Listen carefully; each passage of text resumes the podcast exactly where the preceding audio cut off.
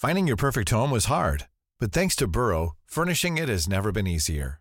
Burrow's easy to assemble modular sofas and sectionals are made from premium, durable materials, including stain and scratch resistant fabrics. So they're not just comfortable and stylish, they're built to last. Plus, every single Burrow order ships free right to your door. Right now, get 15% off your first order at burrow.com slash ACAST. That's 15% off at burrow.com slash ACAST. Tired of ads barging into your favorite news podcasts? Good news. Ad-free listening is available on Amazon Music for all the music plus top podcasts included with your Prime membership. Stay up to date on everything newsworthy by downloading the Amazon Music app for free or go to amazon.com slash news ad free. That's amazon.com slash news ad free to catch up on the latest episodes without the ads.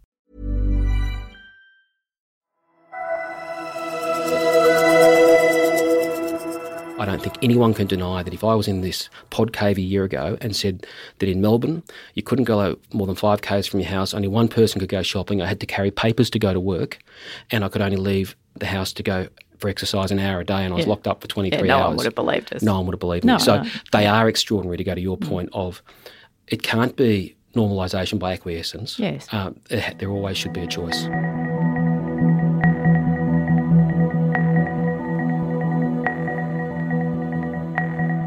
Well, hello, lovely people of podcasts, and welcome to another episode of Australian Politics Live. You are with Katharine Murphy, political editor of Guardian Australia, and with me on the show this week is the lovely Scott Ryan. Great to be back. It's been a few years. I realised I was here just after I was elected president. Well, Scott just said this to me uh, that that it had actually been three years since he'd been in the pod cave, which is kind of extraordinary to me because that I don't know, it, it, it doesn't Yeah. seem that long. It does seem like a cave, though. Well, now you say it. Well, it is a cave. Anyway, most people I'm sure listening will know who Scott is. Scott is a Victorian Liberal and he is the President of the Senate. And we are speaking this week about lots of fun issues, but the reason I've invited him in is that people watching Parliament will know that we've had, I mean, people bandy around historic weeks sort of rather liberally, but it's true. We have. We have had a bit of history this week in the Parliament on a few fronts. We've had parliamentarians contributing to debates mm. through remote technology. We've also had, well, not just this session, but several sessions now of COVID's sort of special sessions. Anyway, I just thought it would be instructive for people to bring Scott in and we can talk a little bit about how all of that came to pass, how, how we, how the Parliament sort of put itself in the 21st century, and also the pluses and minuses of that which Yeah. I think is actually quite interesting. So let's just start with the COVID arrangements. How has that come about? Take us a little bit behind the scenes. So, when the pandemic was first sort of publicly spoken about back in February, March, uh, just like every other workplace did before they were shut down in various places, um, we had to put in place safe work arrangements here, what are called COVID safe arrangements here. Parliament was limited. There was legislation that needed to be passed for things like the JobKeeper package, and there was cooperation with the government and the opposition to ensure quick passage of bills that allowed for also executive discretion and ministerial discretion in case Parliament couldn't sit. We had a single day, I think, in March and then a single day in April. Mm. They were also facilitated by the opposition and the government coming to large, what are called pairing arrangements. Yep. So I can't remember in the House, I think about 60 members of the House probably didn't turn up. Yeah, in the Senate, it was that, slightly less. We had about 45 of the 76 senators. And we did things like put people on every second seat. We tried not to call divisions where people had to walk across and almost brush past each other in the chamber. We would allow parties to, if they wanted to dissent from a vote, rather than call a division, just announce that they opposed this particular mm-hmm. measure. Mm-hmm. So the record recorded it. We had to close the building to the public, close it to school tours, close it to all the events Lobbyists. lobbyists, pass holders, businesses, unions, charities. Mm.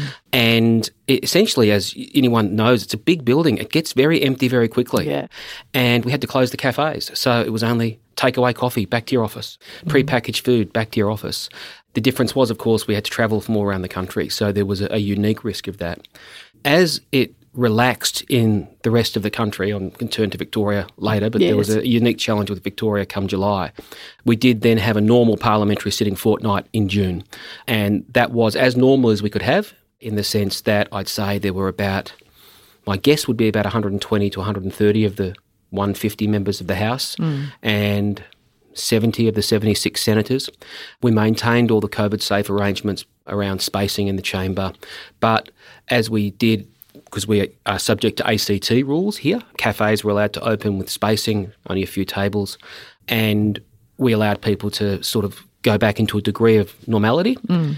And then we rose for the traditional not sitting period of July. And then, of course, in early August, the Chief Medical Officer provided advice that because of what was happening in Melbourne, it wasn't safe to travel and to gather. Yep. We're particularly aware, the Speaker and I, that there aren't many places in the country where people come from all over the country at the moment. And even if you have rules like we do, which are don't bring your staff, only have the member or senator, that there's a unique a risk element there because yeah. of travel we are kind of like a stationary cruise ship. It's like people coming from all around the place, mingling yeah. in one building. It's a fairly unique, as you said, a minute set of circumstances. Just at the I moment. hadn't thought of that. That's a good analogy. We, we do have, you know, over a thousand people working here, and we do ensure as many of those can work from home when people are, are coming in from all around the country. Uh, and of course, since the difficult situation in Victoria, we didn't sit in the first part of August, and we are now sitting normally this weekend next week. Victorians went into a period of quarantine beforehand, and we've put in place more arrangements. Here, we've closed the building again. We're now operating for the first time at what I would call above ACT standards mm-hmm. on advice from the Chief Medical Officer. Right. So, in in Canberra here, as you know, Katharine, you can go to a cafe, you, you, you, can have a meal. We've closed all those facilities to, to minimise the risk. Not so much from Victoria at the moment, to be honest. The advice is where people coming from other parts of the country where there may be the risk of community transmission. So mm. we obviously act entirely on the advice of our medical authorities with the operation of the building, and we're conscious of the unique, well, I wouldn't call it a cruise ship, but I can see the analogy. Well, uh, I, I, I, hasten to say it's a stationary cruise ship. I would not set foot on a cruise ship myself because I'm not my. Not, doesn't tempt me. Doesn't either. no. It's not really my idea of paradise, and I'm horrendously motion sick anyway. There was also the remote participation, which is a new, new thing. We've got these sort of screens up in the chambers now where people are dialing in from their electorate offices or other parts of the country in order to participate. I did report at The Guardian some of the correspondence between Christian Porter, the manager of the House, and, and Tony Burke, uh, the manager of opposition business, that had a lot of, I would call, droll porterisms about the risks associated inherently in technology failing, you know, sort of buffering, etc., etc. How's it gone this week? We had one little hassle on Tuesday. I might say the Senate and the House have adopted slightly different procedures. As always, there's some quirks to the Senate. And senators are also much more familiar with it because while we've had video conferencing facilities available to both House and Senate committees for a while, most people have preferred face to face. But like most people have experienced in their own lives, you know, there's been a drastic change since March. And so we put in place extra systems. And all those Senate committees, there have been well over 100 Senate committee hearings conducted via video conference. Mm. And as you would know, Katharine, senators spend a lot more time on parliamentary committees than do members of the House, who, who primarily serve their constituency. So the senators, by that, by virtue of that, were much more familiar with the operation of the system. Mm. So we had one technological hassle on Tuesday. Unfortunately, during Richard Di Natale's oh, valedictory that's right. speech, yes, that's but right. it was fixed within three minutes. And given the scale of the system we're operating, and the geographic diversity and the need for pretty intense security, I might say, for obvious reasons. Mm. I've actually been pretty happy, and most people have been pretty happy. And parliamentary services here who don't always get plaudits for their work, on this occasion, they really, really deserve them. They've put a lot of effort into testing it and training people. So, at least in the Senate side, I would say it's been highly functional. And this was sort of outside the, the genre of droll porterisms, but he did flag in his correspondence to Tony Burke, uh, notwithstanding it's the other place, and we need to talk about the Red Chamber and the quirks, which we'll get to in a tick. But he he flagged at one point there might be a problem with privilege, which seemed a little bit of a stretch given Senate committees have been basically doing remote teleconferencing for yonks. Is it? I mean, I'm, I'm sorry, I'm obviously getting you to venture near offering perhaps a counter opinion to the Attorney General, which may be fraught. But anyway, it, it seems that argument sort of surfaced and then it seemed to disappear pretty quickly. But I, and I presume that's because there really is no problem with privilege. Um, look, to be honest, I can't speak to the House and their standing orders. Each House really governs its own procedures. With respect to the Senate, we were confident there's no privilege issue, but we may have different rules. I, I think this is one of those issues where there's a lot more familiarity with some of these processes on the Senate side, and our rules are different for remote participation, as we call it, than in mm. the House. So, I, yeah, I can't make yes, any observation. No, no, no. I, I shouldn't have invited you to reflect on your colleague anyway. So, quirks of the Red Chamber let's go there. We can get into this any way you like. But you you actually made some very interesting remarks early in the week from your chair mm. as the president concerning rights of chambers and participation versus what executives may or may not want to do. That got a bit lost in the wash of the week because there was just quite a lot of mm. things mm. happening. But you made some quite sharp points let's tell the let's tell the listeners what you said and unpack it a bit because this sort of brings us back to the you know the sort of the customs and and procedures in the mm. Senate. The Senate is the master of its own destiny. It, it is, and I, I suppose the it starts from the point that, as a general rule, although we've had some close elections in recent years, as a general rule, the government has a majority in the House of Representatives and it sets the standing orders. The government chooses the Speaker. In the Senate, the government rarely, it's had a majority for three years out of the last, uh, yeah. two, two years out actually, out of the last 30. It's uncommon. It effectively chooses the President with the acquiescence of the opposition because the government doesn't have a majority. And so that leads to different customs and practices in different places. And the, one of the observations I made on Monday, and, and this is something I have made before because we've cancelled a few parliamentary sittings mm. this year, mm. is that while the government can determine the sittings of the House of Representatives, the Senate itself determines its own sittings. Yeah. It customarily adopts the sitting pattern adopted by the government. But for example, if something happened this weekend and Parliament could not sit next week, the government can suspend the sitting of the House of Representatives, mm. but only the government and the opposition jointly can suspend the sitting in the Senate. Yeah, see, I, I just think it's worth pointing this out because a lot of people listening will have no idea. No, that um, look, so. I have to admit, there, there, there, are two things that I think are guaranteed cures for insomnia. One is um, intergovernmental you know federal financial relations. The other one is parliamentary procedure. Um, but come uh, on, maybe not for you and me. No, no. Well, for look, parliamentary procedure is better than the vertical fiscal imbalance. like, let's be honest. And no, and these are important. It's it's important that people understand these things because institutions and their process and their practices are actually really important. So that's why you know among. Yep. I think it's important we have this conversation. Right. So the, the bottom line is Scott Morrison cannot wake up tomorrow and determined that the Senate won't sit. The only what, option the government can do is actually prorogue Parliament. And, and that's an option that's constitutional. Well, uh, and we, we actually saw Malcolm do it. And Malcolm Turnbull do it. And and that and that's usually done every year in places like Canada and the UK, and they have a speech from the throne to commence a parliamentary year. Mm-hmm. It's just not a custom in Australia. Yeah. And it was only done in 2016 to enable the consideration of the bills for a double dissolution election. So that's always a power that the Prime Minister can recommend the Governor General. But as a general rule, the sittings of the Houses are determined by the Senate in the Senate, but the government can effectively determine them in the House. In the House, yeah. So, and the point you were making is, uh, which I, which I, I don't know, it sort of, it really resonated with me that there's, there is a, there is a right of parliamentarians to come to their representative place, come to the Senate, come to the House, participate in public life. That is that's a right, it, and and it and the right sort of sits with the representative rather than the executive, which again is not something that people will automatically know about. So uh, tell tell people a bit so, about that. I, made a statement. It was a rather lengthy one, um, but you know we're living through extraordinary times. Um, none more so than those of us from Melbourne, and um, we are I made the observation that we are we have granted quite extraordinary powers to officials, and I don't mean this in a pejorative sense. And I specifically thanked all the health officials that I've had to work with, both for travel purposes and for parliamentary purposes. Yep. So this is not a, a, judgment; it's an observation of fact. But the sorry, the challenge is that some of the impositions being imposed, particularly at state and territory levels, are impeding the ability of parliamentarians to undertake their parliamentary business, mm. and particularly in some cases to directly attend parliamentary proceedings. Now, this has happened um, earlier in the year in South Australia. Um, oh, what happened then? Uh, there was an order in South Australia that was effectively the same as the one put in place in Queensland now, that senators and members had to quarantine at home for two weeks after they returned to Canberra, which could theoretically have prevented them travelling on parliamentary business, to yeah. example, for example, come back to Canberra, or to go to a Commonwealth office, for example, to have a briefing on a, an issue of legislation that was coming before Parliament the following week, which, as you can imagine, is important for ministers and shadow ministers. Yes, of course. And so, I, I again, it's it's not a malevolent motivation at all, but there is an impact there. And also, to use a Victorian example, again, I'll make the observation that last week there was an observation by our Chief Health, health Officer in Victoria advising people not to attend state parliament. Mm-hmm.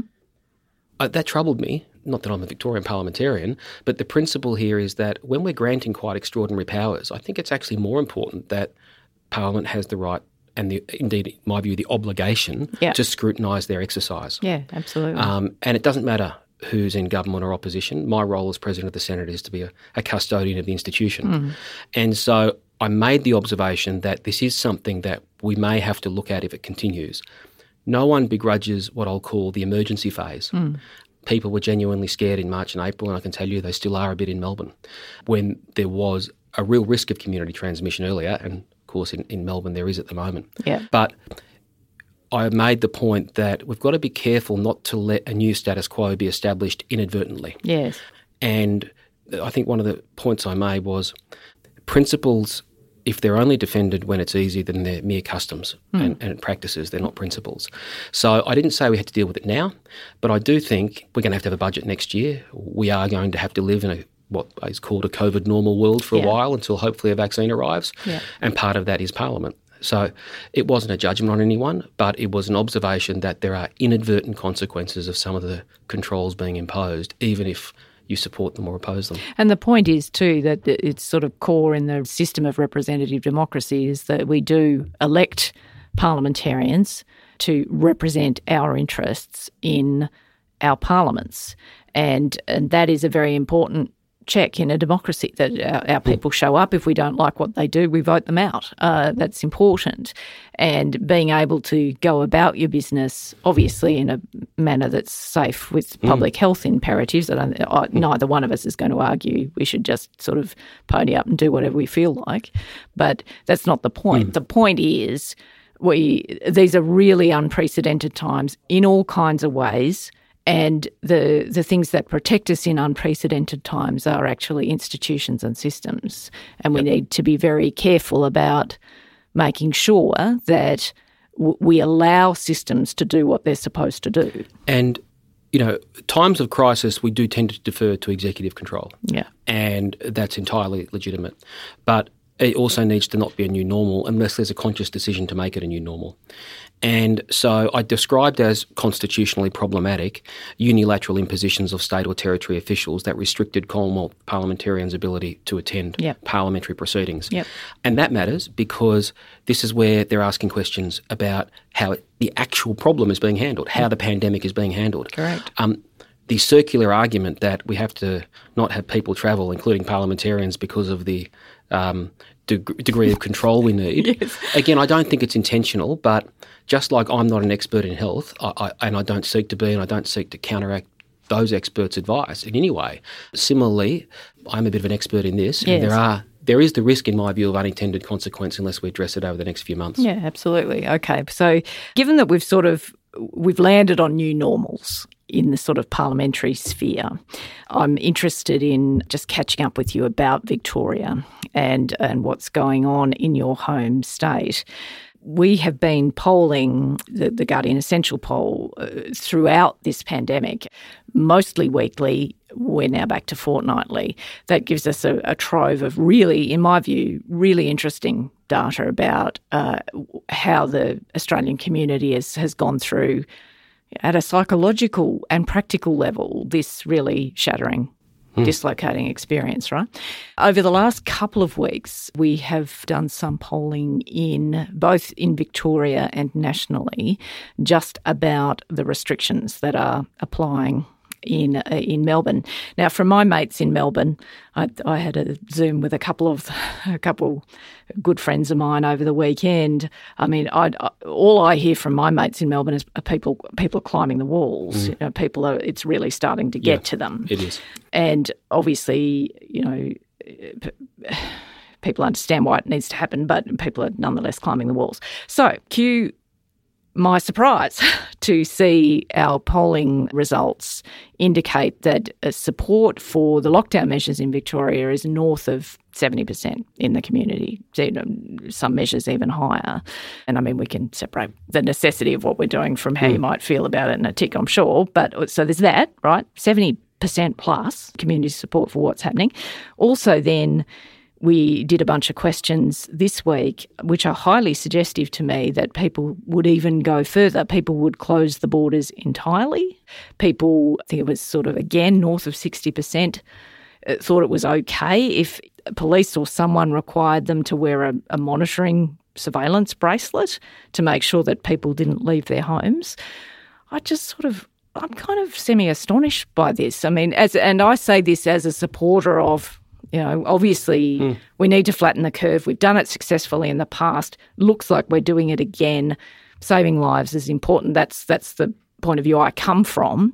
But I am astonished by that level of equanimity in the community about what's going on, and slightly concerned that we are normalising a set of arrangements or we are adjusting in our minds to something being appropriate that is kind of like something that would not be tolerated in any other circumstances.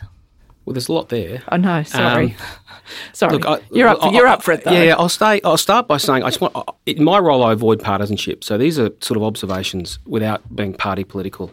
To start with, there is public support. I, I think, in all honesty, and this is just guessing, and we'll all know in a month's time. I think part of that is hope they work. Yeah. Because the, what is the alternative? Mm when it comes to things like the bracelets, I actually saw that through a uniquely Victorian prism, which is that you've got to remember, until a few weeks ago in Melbourne, home isolation meant you could leave the house. Yeah. So I think that could partly be to enforce the isolation that a lot of people associate with, well, this is how it got out. Yes. So I think that's what I'll call a more practical measure. Then we get to what I'll call the arrangements that are in place.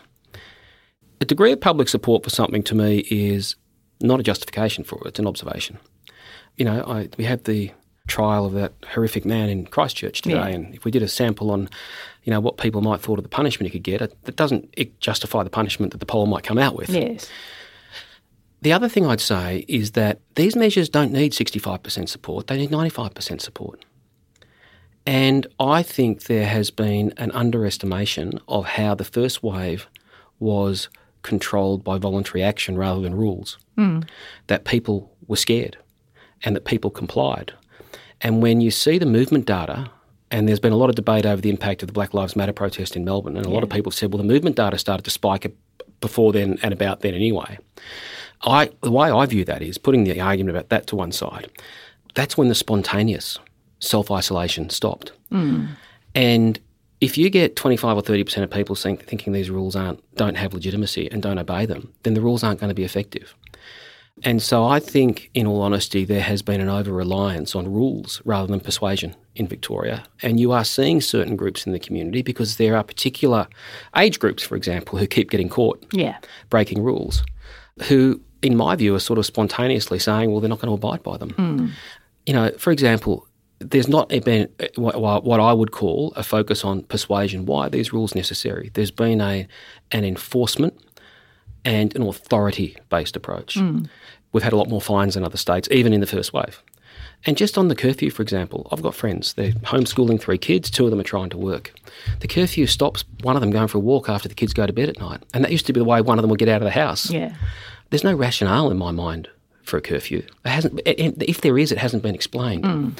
And so, with all you know, with respect for all the hard work that's being done, I, I think that there's a lack of focus on the need to explain the rationale for things amongst some elements of the public health groups doing this. Mm-hmm. And there's been lots of issues with medical people and others asking for data to be able to quiz it in Melbourne yeah. and to say, well, show us where it's coming, yeah, give it to definitely. us by postcode. And yeah, so, again, mm. I don't think I'm not going to assign a motive to it. You know that I try and avoid assigning mm. motive, but judge.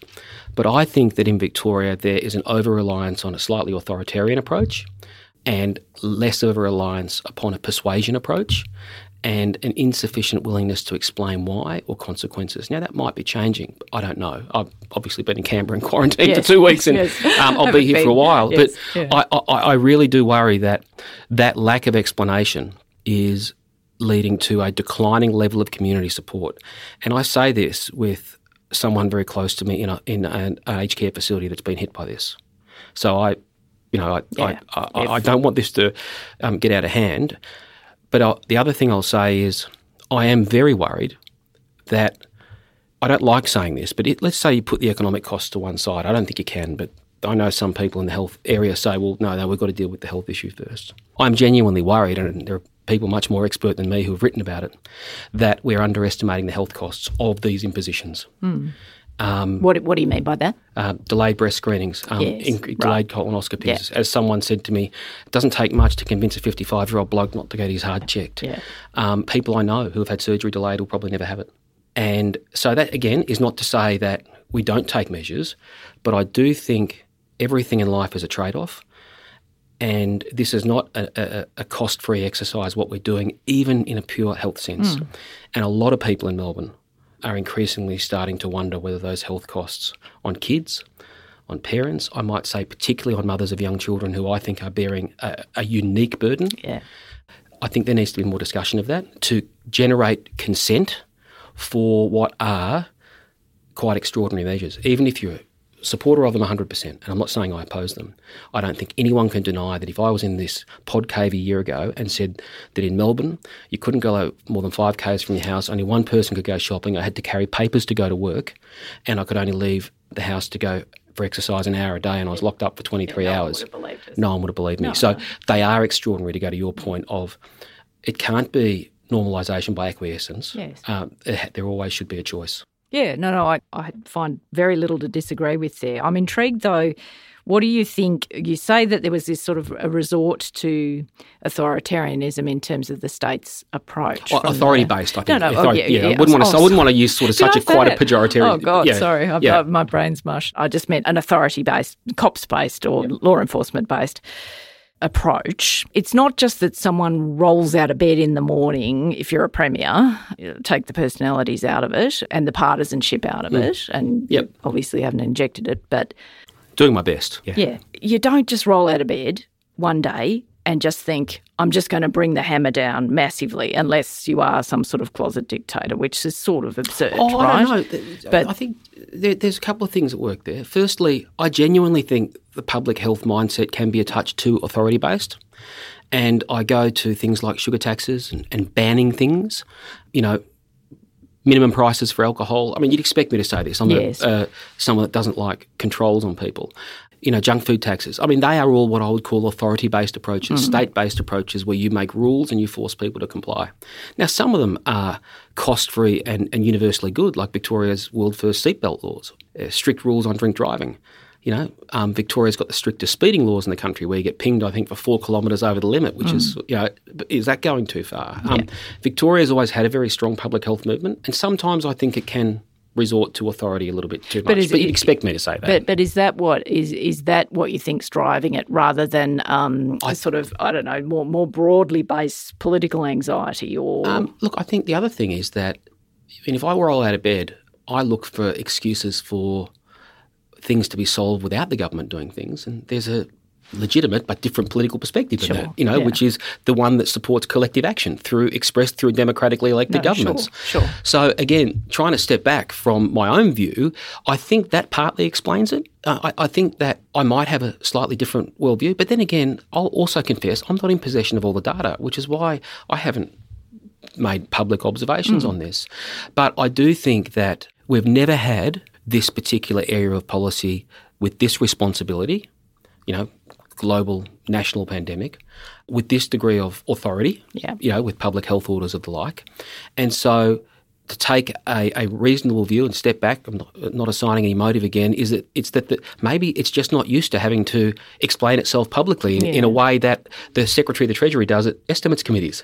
You know, this is not an area that is traditionally been hotly contested, and maybe that explains it. Yeah, that's an interesting thought that there's never been much contestability about the whole process. Anyway, I just think it's fascinating because it's, it, it- you know, some people in the states, other states say Andrews came down more heavily because there were weaknesses in the public health system in Victoria that stem back to the Kennett days, right, through Oh, privatisation. can I say, I, I, I've got to tell you, the um, I mean, I sat here I thought that was one of the more extraordinary things I've heard. I mean, Jeffrey lost office 21 years ago next month. Oh, yeah, but, Um, yeah, but and I might say I was up here, you know, when Kevin Rudd was Prime Minister doing um, health inquiries at the time, and it was the Victorian health system that, yeah, John Brumby and and Steve had poured more money into, but it basically kept the Kennett architecture of the health networks. No, that but that's, was that's the point. That it's sort of like once uh, if if things are rolled back, then sometimes they don't roll back in. I guess. Again, I'm not saying this is signing blame. I'm just fascinated by. Yeah, one of the most interesting things about this story has been the sort of the the the human psychology around it, both in the community, among political players and protagonists, the the sort of commonalities in response and the differences in response. I don't know. I just think it's Well, fascinating. and I- I'm very careful to, partly because of my role, but also, you know, I'm not in possession of all the information. And therefore, I can't necessarily second guess anything a minister does, but I can question it. And I might say that I think we're getting to the stage past that initial fear or, and the initial crisis phase where we are going to move into a phase of questioning hmm. where more of these decisions will be about sometimes very difficult trade offs. There is no good option at the moment. We are nowhere imposing health costs. We have a good idea of what the alternative is because it's sadly a, a daily statistic Yeah. in Victoria. Yeah. So, but I think we are going into that questioning phase. And to circle back around, that is one of the reasons I, I made the observation on Monday Yes. the inadvertent consequences of state and territory controls. No, quite exactly, and and very elegantly summarised. This is we've squared our own circle. Scott Ryan, thank you so much for your time for coming on the show. I really appreciate it. Thank you to Miles Martignoni, who's the executive producer of this show. Thank you to Hannah Izzard. Stay well, stay safe. We'll see you soon. Thanks for having me again.